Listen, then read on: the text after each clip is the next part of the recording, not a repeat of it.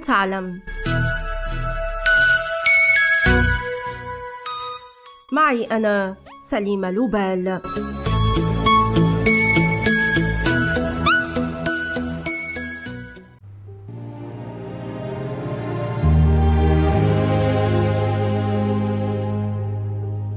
هل يمكن أن يكفي القمح أو البطاطا جميع سكان الأرض بعد نحو ثلاثين عاماً؟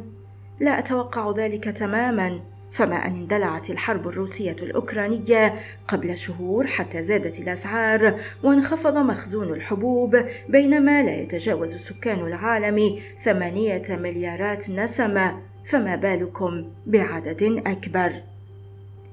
يؤكد الخبراء أن المشكلة الرئيسية لا تكمن في ارتفاع عدد السكان وإنما في رغبة ثلاثة أرباع البشر في تناول الطعام ذاته. لكن من المؤكد أن الأزمة ستؤدي إلى ثورة في مكونات صحوننا وأن الأسواق ستعج بمنتجات تبدو غريبة اليوم. ترى ما هي المنتجات التي سنراها على أرفف المتاجر؟ يتوقع الخبراء أن تتمكن الشركات العملاقة في مجال صناعة الأغذية من تحسين مذاقات أنواع الحليب المصنوعة من الشوفان وفول الصويا وجوز الهند حتى تصبح بديلا لحليب الأبقار فيما سيصبح عاديا تناول شريحة لحم مصنوعة من البازلاء أو الصويا وسمك سلمون مصنوع من الجزر. وتعكف شركات أيضا على إنتاج شرائح سمك ودجاج ولحوم في المختبر انطلاقا من خلايا جذعية ومكونات ألبان صناعية بفضل التكنولوجيا فائقة تقنيا واقتصاديا.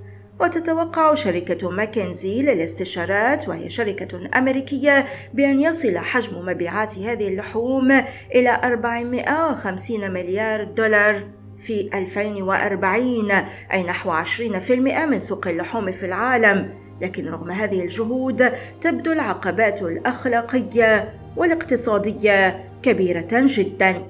ويرجح أيضا أن ينتشر استهلاك الحشرات وعلى رأس القائمة. نجد الجراد خاصة إذا علمنا أن ملياري شخص حول العالم يتناولونه بانتظام بعضهم في دولنا العربية. والأمر سيان.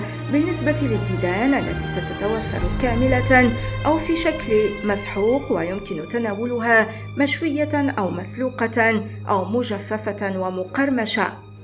يا إلهي لا يمكن أن أتصور ذلك رغم أني سبق ورأيت شخصا مسنا وهو يتناول جرادة مجففة كان يخبئ كمية منها في جيبه. قال لي إنها لذيذة لكني لم أجرؤ أبدا على تجربتها رغم أن صديقة لي طبختها وتناولتها أمامي أثناء إعدادي في وقت سابق لتقرير تلفزيوني حول استهلاك الجراد كانت رائحة تشبه رائحة لحم الخروف تعم المطبخ وتنبعث من لحم الجراد الذي تحول إلى اللون الأحمر. لكن لم أفكر أبدا في تذوقه وقد أعدل عن رأيي بعد ثلاثين عاما. إن بقيت على قيد الحياة طبعا ولم أجد غير الجراد لأتناوله.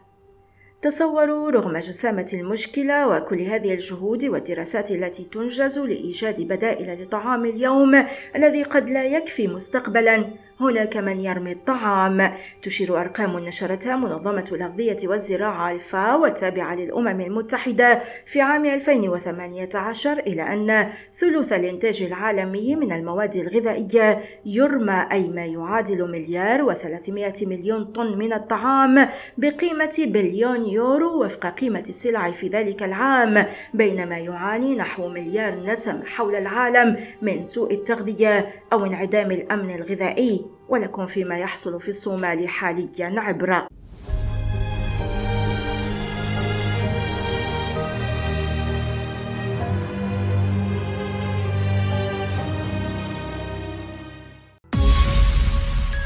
والآن إلى اللقاء مع حلقة جديدة من بودكاست هل تعلم؟